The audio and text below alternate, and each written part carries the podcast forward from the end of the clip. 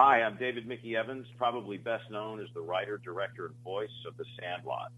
And I'm the next guest on On Screen and Beyond.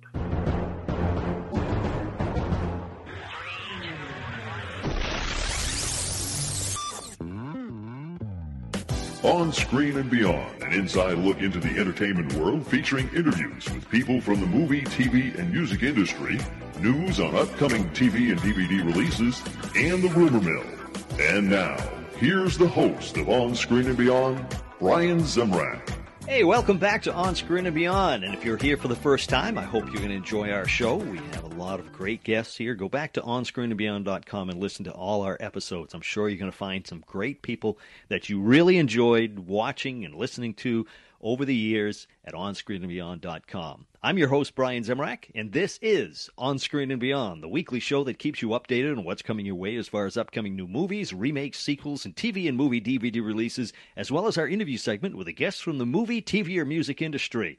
This is episode 335 of On Screen and Beyond, and David Mickey Evans is going to be joining us this week. He is a writer, director. He gave us Radio Flyer and a great movie, The Sandlot. That's right. And he was the voice, the guy who narrated it all through there. So we got a lot of things to talk about with Mickey. He's got some new projects that are going on, and uh, hopefully we'll get uh, some inside information from him. All right. So that's coming up in a few minutes right here.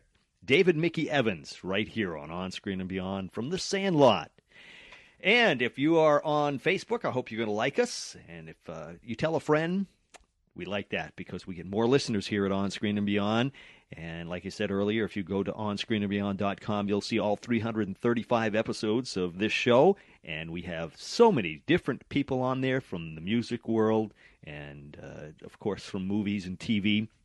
So check it out. And if you have a suggestion, be sure to send it to us at feedback at onscreenandbeyond.com. I will see what I can do about getting that person on and it's a little difficult sometimes. First, we have to try to find a connection, and once we can get the connection, then we got to convince them that uh, you know this is a show that they could uh, enjoy being on. So, uh, if we've done an interview with a friend or somebody they've worked with, it uh, more likely will get them on here. So. If you have a connection, then let me know because I'd love to get somebody that you know too. Send your suggestions to feedback at onscreenandbeyond.com. We'll see about getting it on. All right, what do you say? We got a lot of strange things coming your way in uh, remakes and upcoming new movies, and also in sequels, of course. Let's get right into it. It's time for Remake Madness, right here on On Screen and Beyond.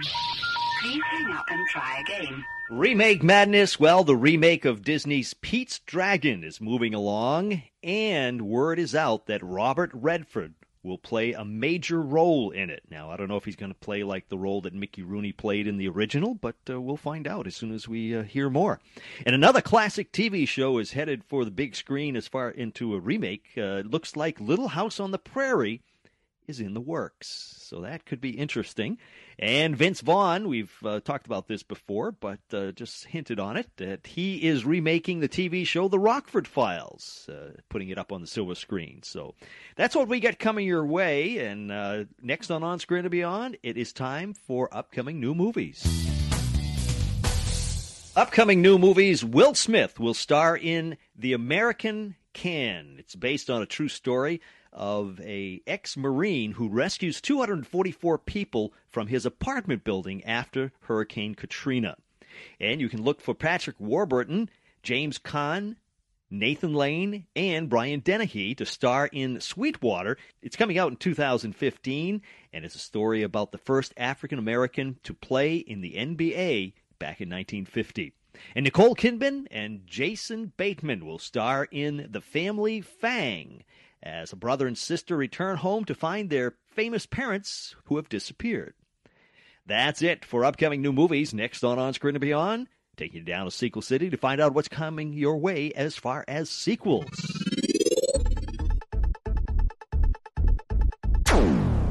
Sequel City, it looks like Pacific Rim 3 is moving along. According to Guillermo del Toro, he will uh, write and direct the third installment, and uh, the second one hasn't even come out, but he's already talking about Pacific Rim 3.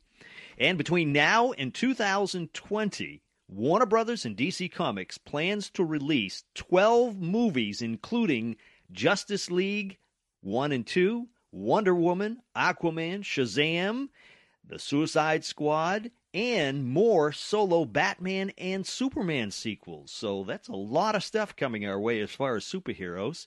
And Bridget Jones 3 is still being bounced around, but Hugh Grant says, mm he definitely will not be involved. We'll find out if that uh, holds true. That's it for Sequel City. Coming up next on On Screen and Beyond, what's coming your way as far as TV on DVD. When you need mealtime inspiration, it's worth shopping Kroger, where you'll find over 30,000 mouthwatering choices that excite your inner foodie. And no matter what tasty choice you make, you'll enjoy our everyday low prices, plus extra ways to save, like digital coupons worth over $600 each week. You can also save up to $1 off per gallon at the pump with fuel points. More savings and more inspiring flavors make shopping Kroger worth it every time. Kroger, fresh for everyone. Fuel restrictions apply. TV on DVD, December 9th. Family Guy, Volume 13 will land in a three disc set on DVD. And October 28th, In Search of Ancient Mysteries. Now, this was, this was narrated by Rod Serling, and it arrives. And this is really the beginnings of what led into the In Search of show that was hosted by Leonard Nimoy. And uh, it's also actually sort of very similar in a lead for the Ancient Aliens series that's on now, I guess. And on December 11th, The Americans, the complete second season, lands on DVD. That's it for TV on DVD. Next on On Screen and Beyond, movies on DVD. Movies on DVD, October 21st. Film Chest releases A Woman in Flames. Now, that's a 1983 drama. And on January 6th, Boyhood with Ethan Hawke and Patricia Arquette will hit stores. And The Expendables 3 arrives on DVD and Blu ray on November 25th. That is it for movies on DVD. Coming up next on On Screen and Beyond, it is TV and entertainment time.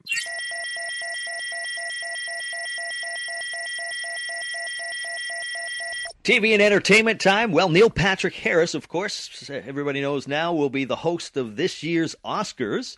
And a new version now, this is a TV remake of The Courtship of Eddie's Father is in the works over at Fox. If you remember that show from the 60s, and it uh, was a Bill Bixby in it, and uh, it was a Brandon Cruz. So uh, we'll see what they do with that. And also another remaking or retelling or continuation, actually, the continuation of Twin Peaks is heading our way. We'll keep you informed on that. That's it for TV time. And next on On Screen and Beyond, it's celebrity birthday time.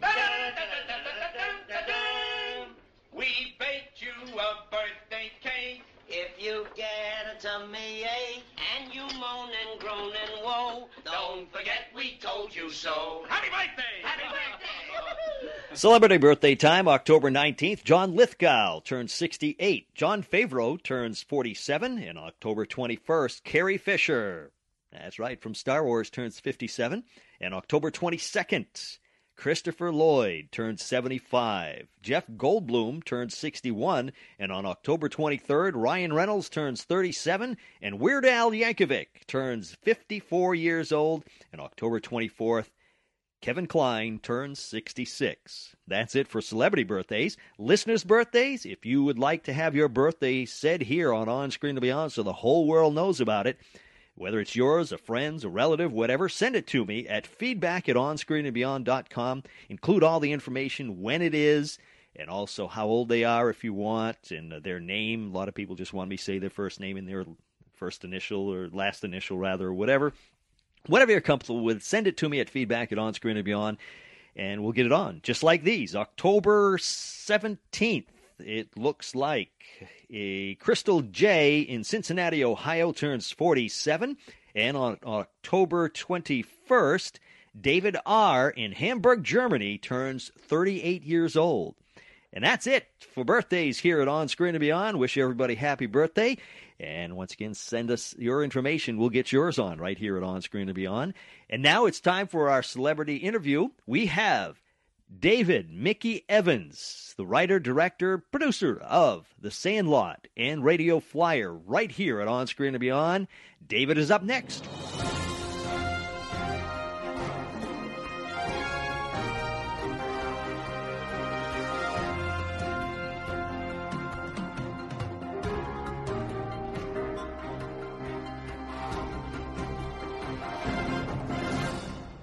Today on On Screen and Beyond, my guest is a writer, producer, and director who gave us such films as Radio Flyer, First Kid, and of course, The Sandlot.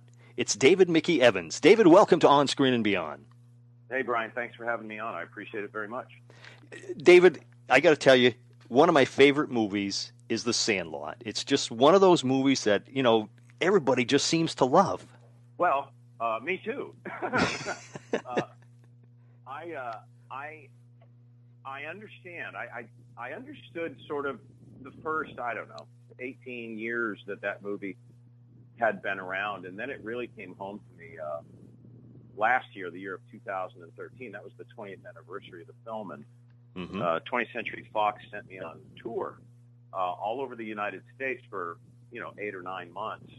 Um, gosh, we did uh, probably about 33,000 miles, maybe 25 major and minor league ballparks where we would uh, show the film, you know, in in baseball stadiums, and uh, had no idea what was going to happen or even if anybody was going to show up.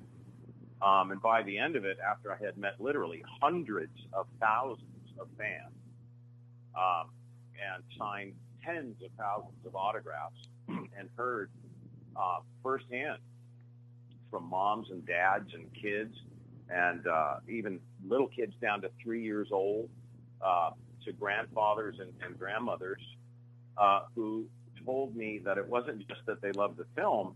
Many, many times they would say, I love this. This was awesome. They'd say, Mr. Evans, just don't understand. Of course. I would say, well, what is it that I don't understand?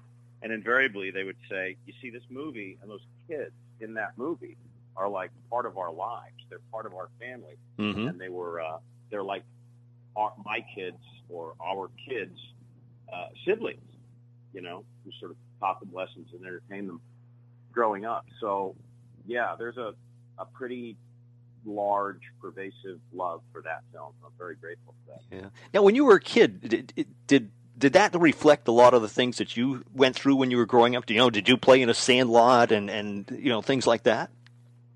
Well, you know, a lot of it uh, was what I wished my uh, childhood had been like. Mm-hmm. Some of it was my childhood. I didn't have a really full sandlot like that, and uh, I I was a kid in the 70s rather than the early 60s. Uh, but nonetheless, yeah, we uh, out on the street that we lived out on the on the asphalt, we would play uh, the baseball during baseball season, basketball during basketball season, that sort of thing. And uh, there was an incident in my childhood when my little brother, uh, without me, went down to the end of the block where some kids, the kids that lived on the block when we were kids, they didn't like us very much. In fact, they they hated us for various reasons. it, was, it was not good. And uh, they uh, had hit a ball over a backyard fence um, and told my little brother, if you want to play, you go get the ball and you can play with us. Because in those days, when you had a baseball, you had a baseball, not like today when you have a bag of baseball. Right. so if you, you know, you shanked it into a, a yard, you had to go get it. So anyway, he went and got it in, in that backyard. Lived a very vicious dog, believe it or not, named Hercules, and uh, he got the ball, but the dog got him and bit his leg up really bad. So Ooh. yeah, it was sort of a thinking about that.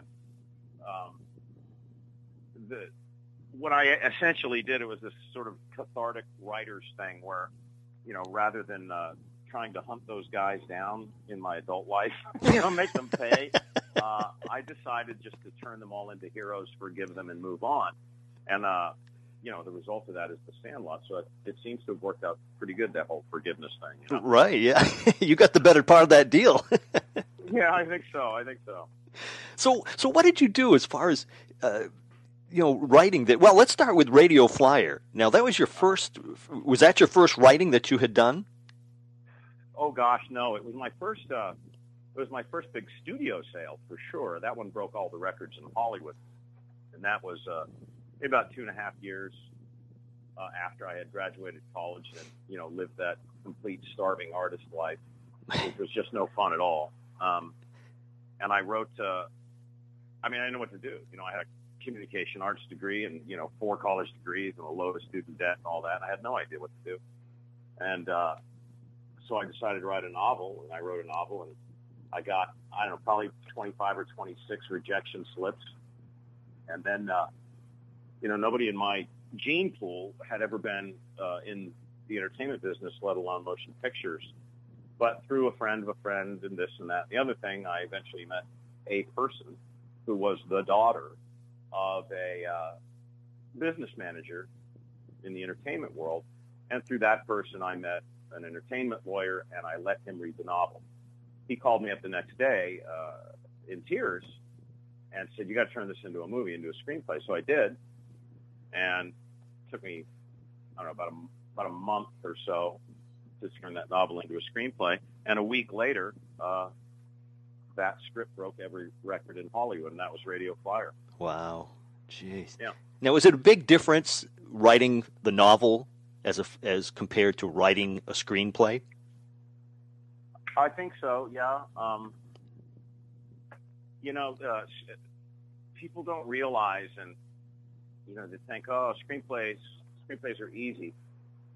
Uh, you know, they're 90 to 120 pages, blah blah blah, and that could not be further from the truth. Of all the forms in which there are to write, the one within which it is most difficult to write well is the screenplay form, and that's for a host of reasons, but none the least of which is because it's what you see and what you hear, and that's pretty much it. Mm-hmm. Um, in a novel, you can do anything. Right. You can go anywhere in any time. You can be inside someone's head. You can be inside someone's head who was inside someone's head, and you know, so on and so on and so on. Uh, so, writing uh, a screenplay, an effective, clean screenplay, is uh, very, very difficult. And um, uh, yeah, it, it it took a lot of effort. You know, there was a lot that had to be left out and stuff that needed to be necessarily uh, compressed and combined from the novel. And, uh, you know, I, I, I thought I did a pretty good job and, and made the right decisions. And, uh, you know, then the movie got made and I uh, learned a lot of valuable lessons during that time. And, and that is that uh, once you type fade out, if you don't have a hand in producing it and or direct it, it's going to get changed. And Mhm. a lot of those changes as a writer, you're not going to be too happy with. Yeah. Yeah. You know, Yeah, I can imagine it, it.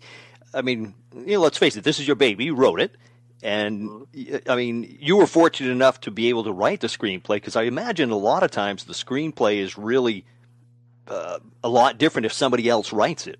I mean, that's just a, a guess, but uh, and, oh sure, and it must be hard for the writers.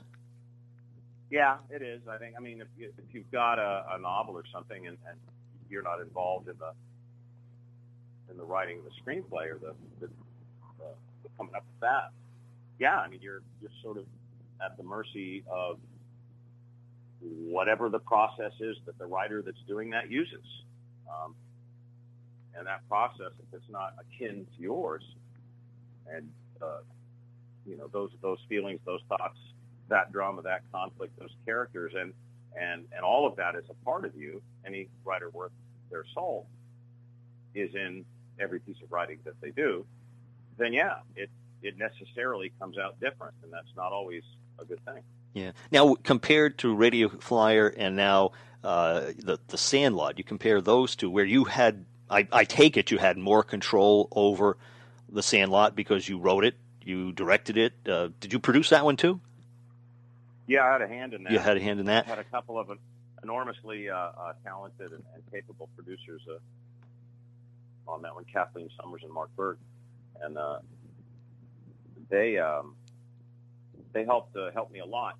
But yeah, as far as uh, the performances and shooting what I wanted to shoot the way I wanted to shoot it the way I saw it, yeah, that movie's. If I had to put a percentage on it, it's probably between 85 and 90 percent of what I meant, which is a remarkable average. Mhm. You know, um, there, you know, you, you make three movies. You you write a movie, you direct a movie, and then you edit a movie. And uh, I'm very very fortunate that uh, that in the end it ended up being very very close to what I intended. Yeah. Did you ever think that it would be still as notable as it is now, 20 years later? Oh no, you. I mean, you you, you hope. You know, those Right. are those are always the hopes that you make something that uh, stands the test of time or uh, becomes what they like to refer to as an evergreen film.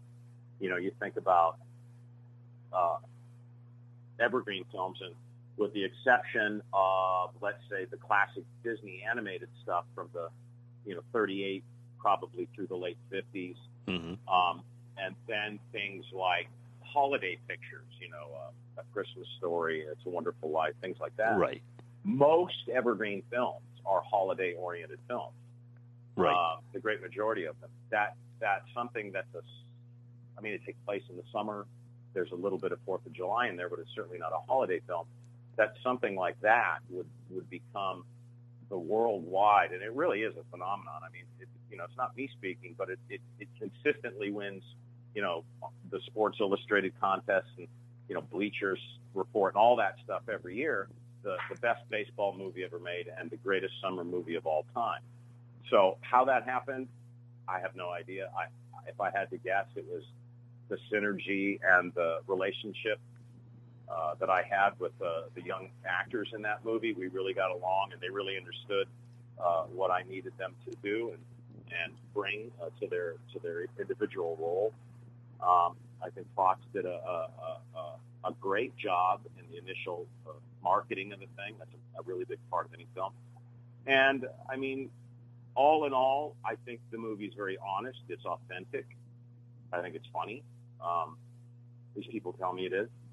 And I think that people, it has the, the one thing it engenders in an audience that is most, I think, difficult to achieve is that uh, you identify with those characters. Oh, yeah. Either as having been one of those characters when you were a kid hmm or wanting to have been one of those characters when you were a kid.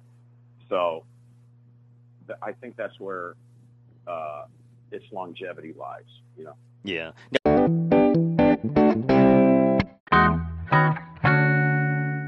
Now, you you worked with uh, relatively unknown kids, uh, which they they all you always hear that kids working with kids is tough, and you were working with relatively unknowns. Uh, did you find that difficult? No, actually, I, I found it uh, wonderful.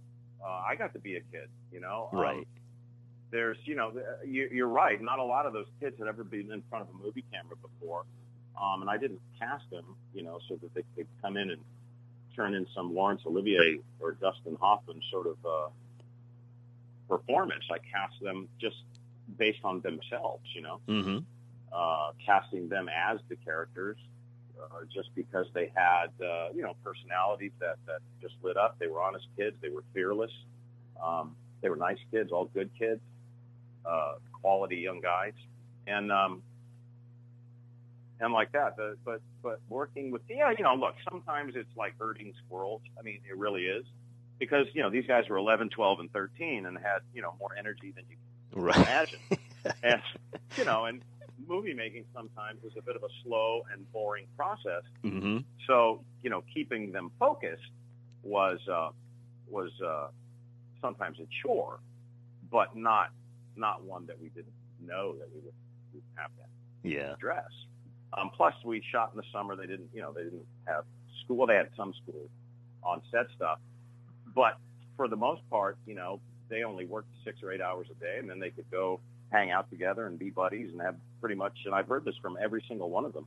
The greatest summer of their lives. I mean, to this day, they tell me that. So Yeah. it, it was all cool. Wow. On the flip side, you had Denis Leary, Karen Allen, and James Earl Jones on there, who are you know quite notable people.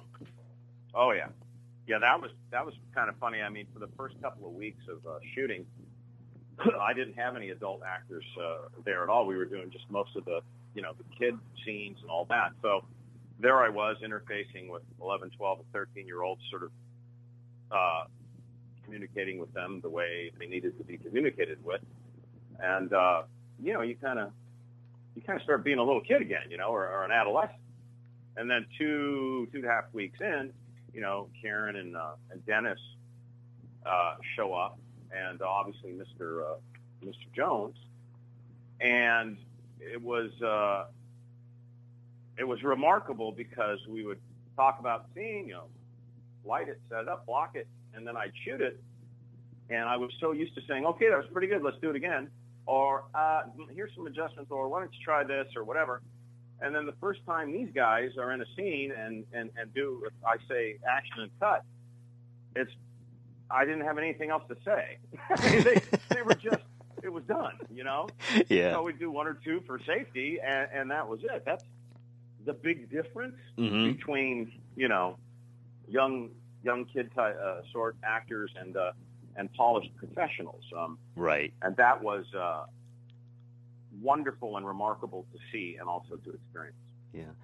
Now, who made the decision that you were going to be the narrator of it? And and you did a great job. I thought I thought the voice was great on there. Well, that was uh, the guy, the actor that played the adult Scotty Smalls in the movie is a terrific actor and a wonderful guy named Arliss Howard. Um, and Arliss, if memory serves, is uh, from the South, maybe Alabama, Mississippi, something like that. And in real life, as he's walking around, Arliss has a bit of a drawl, you know. Mm-hmm. And so uh, this was supposed to be the San Fernando Valley in the early 70s. So, you know, it wasn't as if Scotty Smalls uh, was a kid with a southern drawl. So we went in after the movie was cut and all that, and Arliss came in to lay down the narration, and it just sort of didn't work. Um, and uh, we came to an agreement about that. Uh, I, you know, figured I had to figure something else out. So we're sitting there in the recording studio as he goes on his way, and my editor, the great Michael Stevenson, looks at me and goes, "Well, you do it." I said, "I'm me." He says, "Yeah, you wrote it. You know how to say it. Go in there and do it." And we did, and I did it probably in two takes, the entire thing. Wow. Um, changed some stuff and made some stuff up as we were sitting there that occurred to us, and uh, it's been like that ever since. So it was really cool. Yeah, I mean, it it, it just fits so well, and it, it it just seems so real, and and of course you wrote it, so of course I would, you know, it would be like that, I guess. Yeah, I guess you know. Yeah. I mean, people. I've been. I mean, that's one of the the things that never ceases to amaze you is, you know, I've been all over the United States and you know various parts of the world, and I have many times been uh, like there was a time I was in Missouri coming back from uh, doing a picture in Iowa, and we stopped in the middle of nowhere and went to a coffee shop to get a coffee, and two of my kids were with me. And so I said I'd like to get a black coffee and two hot chocolates with whipped cream. And there was a young lady behind the counter, it's probably 18 or 19. She stares at me as if I'm trying to rob the place, you know. And I said, uh, I said, I, you know, a black coffee two hot chocolates with whipped cream is, are we good? And she said, oh my God, you're that guy. And I, I didn't know if she was talking to me. I looked around. She goes, no, no, you're the Sandlot guy. So that was, you know, one of the times that it came, how enormously powerful uh, motion pictures are. Mm-hmm. You know, Yeah. it, you know, who am I to that person? Uh, and I learned that I, that at least my voice in that movie was uh, important to them. So that was, that was very cool. Yeah, yeah, that's incredible. Jeez. So now uh, you've done a lot of other different things, and um, you. I, I noticed that you are working on a new film called uh, The Treehouse. Uh, yeah, the Treehouse is a picture we hope to shoot uh, early next year. Um, a bit of a uh, story about honor, and um, it's got a, a bit of an anti-bullying message to it, like that. Um, a lot of fun as well. A lot of fun about two groups of uh, rival kids, all in the 12 to 13 uh, year old range, who one summer go to war for possession of a very famous, awesome treehouse. So Sounds great. I didn't write. Yeah, it's pretty cool. I didn't write it, but I, I, I do look very much forward to directing it. Hmm. Yeah. I've got a, a number of other things on the on the on on the front burners. Um, one is uh, that I just finished the screenplay for. Oh gosh, probably about a month ago. And this one might go before the Treehouse, and it's uh, called The Sacred Acre, and it's actually based on a true story. The story of uh, uh, one of the greatest high school football coaches that ever lived, uh, Ed Thomas from Parkersburg, Iowa. Um, bit of a tragic story, but uh, an enormously compelling story. Uh, so we got that, uh, and a bunch of other stuff. Is that something that you wrote? Uh, Yeah, I did. I wrote that one. you wrote that one too. Yeah. Uh, Huh.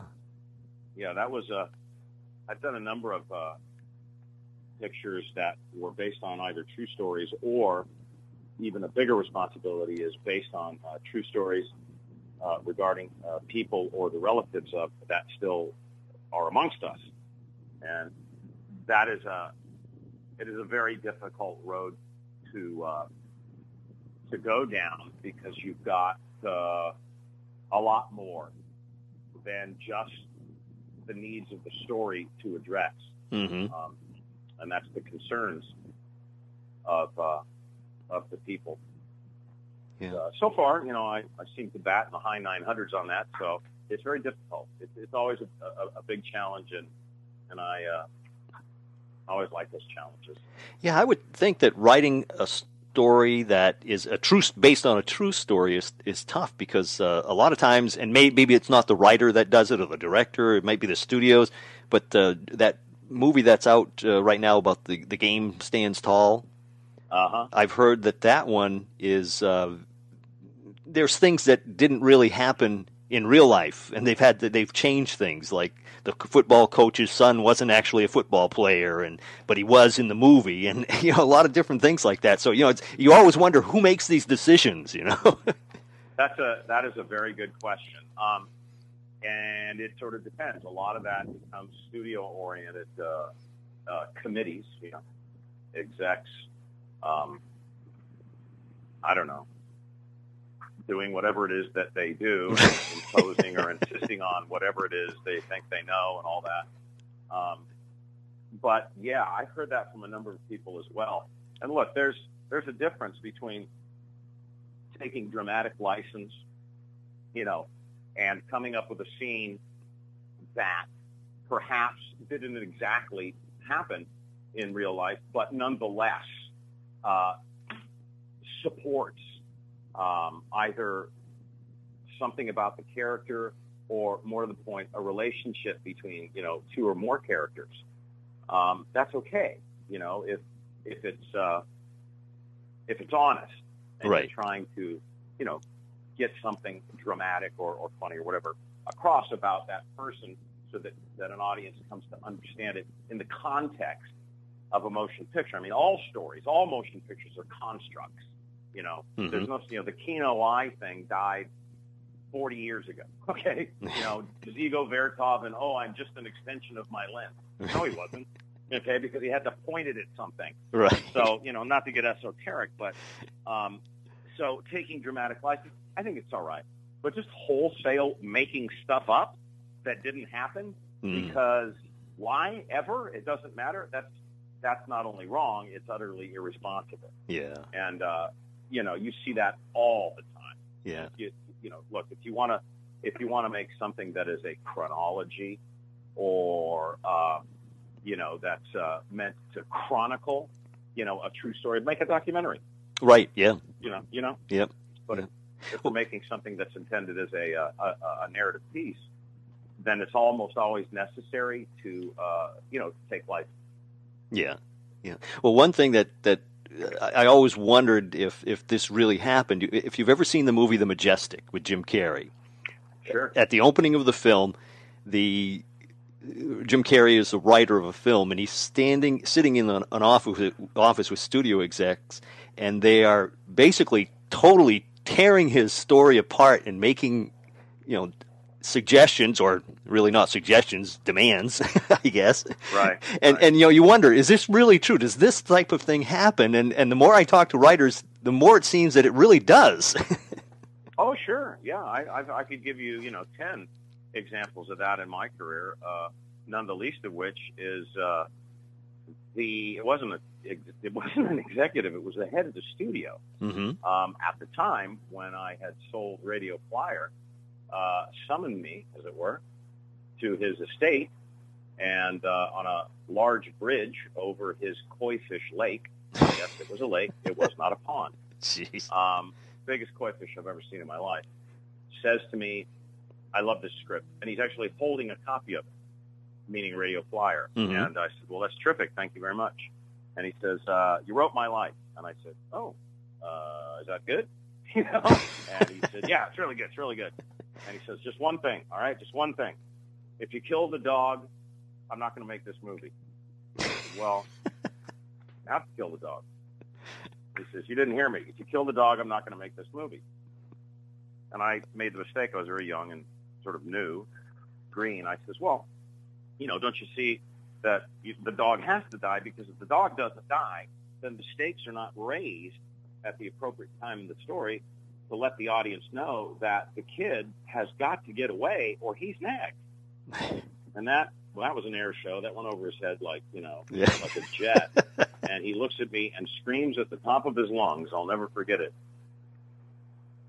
I'm going to use a four-letter word, so put your finger on the beep machine. he says to me in the loudest possible voice, "If you kill this fucking dog, I won't make this movie." And I said, uh, and again, I was very young, very green. I said, "Cool, don't make the movie." Oh, geez. And uh, he stares at me and says, "You know what? Let's just talk about this later. Come on." So, and that was it. That was the end of the story. And guess what? The You dog didn't die. Dog he didn't won. so, okay, I learned my lesson. You know. wow. Jeez. So, yeah, it's surprising that you would say that, you know, don't make the movie.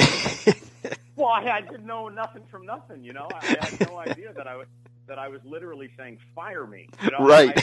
It was just too new to know anything about that, and uh, uh, the rest of the uh, experience of making that movie, you know, when Richard Donner directed it, God love him, he was incredibly kind to me and let me. I was there every second on set, pre-production, production, post-production, everything. He was very, very kind. And I it was baptism by fire. right. Yeah. And uh, I'm, I'm very grateful that I had that experience because I got a, a whole lifetime's uh, uh, worth of learning in uh, in a very short time. Yeah. See, now you could make a movie about that, you know, about about a writer. My, my friend, that book is has been. I've been writing that book for many years. One day, one day, I will publish that book. I can't wait for that one, I'll tell you. Oh yeah. All right, David, I want to finish up with two final questions, taking us away from your writing, your directing, producing, everything else. When you sit back and relax, what do you like to watch on TV? What are your favorite TV shows now and of the past? And what's your favorite movies now and of the past? Oh wow, what a what a story. Well, one, I don't have TV. Um, I gave that up uh, a long time ago. Uh, I, I do have you know big flat screen and all that, but mostly that doesn't even get turned on unless Manny Pacquiao is having a fight, and then I'll watch it. Um, so you know, so there's that. Um, but I do. Let's see. Uh, recent television shows. Um, I was a big Lost fan when, when that was around. mm-hmm. Um, I binge watched in probably oh three or four days all of Breaking Bad, and in that my estimation is the greatest television show ever made. Yeah. Um, I'm I'm not the only. Obviously, many many people believe that. Right. Um, you know, um, I'm a fan of uh, the show Vikings. I think that's you know Mm-hmm. exceptionally well done. Um, and, uh, Katheryn Winnick's a, a buddy from a long time ago, so I'm very, very happy to see her have all of that success, well deserved. Um, what was and what was the other? Oh, movies. Oh, Movies. uh, yeah, movies, movies, movies. I mean, I have uh, a lot of heartfelt favorites. Um, whenever I want to sit down, watch a movie, and I don't know, contemplate my position, you know, among the people of the world, and cry my eyes out, I watch Woody Allen's Manhattan. Mm-hmm. Yeah. Um, I can watch anything Woody does. Uh, I watched the other night. I had not seen Hugo, and that that didn't win the Academy Award shocks me. I think Scorsese is, uh, if not the most brilliant uh, director working uh, now, certainly one of the two or three. Um, movies that influenced me, uh, Star Wars was a huge, huge influence on me when I was 13, 14 years old. Um, you know, anything John Ford did, The Ah, Quiet Man, yeah. um, anything uh, John Huston did, the Treasure of Sierra Madre, uh, that comes to mind. Uh, you know, uh, The Searchers. I mean, just spectacularly well-made, uh, well-wrought uh, uh, motion pictures. Um, thing, you know, it's look. It, does it hold my interest? Number one, and does it move me emotionally? And if it does, great Yeah. that's that's my that's my uh, measuring uh, stick. And Mhm. uh, I think it was Hitchcock said it. He says, "Look, movies are only one thing." I think I'm, I'm paraphrasing here. They're they are emotion button pushing machines. Right. And when somebody invents a machine where you can push a button and feel those emotions, then movies are dead. And I hope that no one ever invents that. Right. You know, Yeah. Well, David, I thank you so much for taking the time. I really enjoyed listening to your stories, and uh, I appreciate you taking the time. well, I appreciate it very much as well. Can I plug something while we're on the uh, Sure can. on the show here? Sure. Uh, I mentioned a little bit ago the uh, novel that I wrote, uh, uh, from which I uh, generated the screenplay for Radio Flyer. Well, that was uh, a little over 20 years ago, and I never published that novel. Well, just a little while ago, I did publish that novel. Oh, okay. of the novel is uh, The King of Pacoima, and uh, I mean, literally just published it a few days ago, and I've already got uh, uh, some reviews on uh, Amazon.com on its page, and uh, they're all five stars out of five stars. So people seem to uh, like it very much, and um, there are, you know, a lot of people that over the intervening 20 years have asked me over and over and over again, what happened to Bobby at the end of Radio Flyer? There's a lot of debate and conjecture about that for over two decades, and those answers were and are in the novel. Um, they were never left unanswered, and that was never my intent. Um, so, if anybody wants to uh, take a look at that, uh, they can go obviously to Amazon or CreateSpace, and they can uh, just uh, search "The King of Pacoima," or they can go. I just started a website for my little book publishing company called FlyingWagonBooks.com and uh, you can get all the information about it there as well. And I hope people do. Yeah, and we'll put a link on our, our website so uh, people can just click on it and go right to it. That'd be great. Thank you very much. Yeah. Well, uh, thank you so much for doing this, David. I appreciate it. Well, right back at you. I'll come on anytime, and it has uh, been my pleasure and my honor. Thank you very much.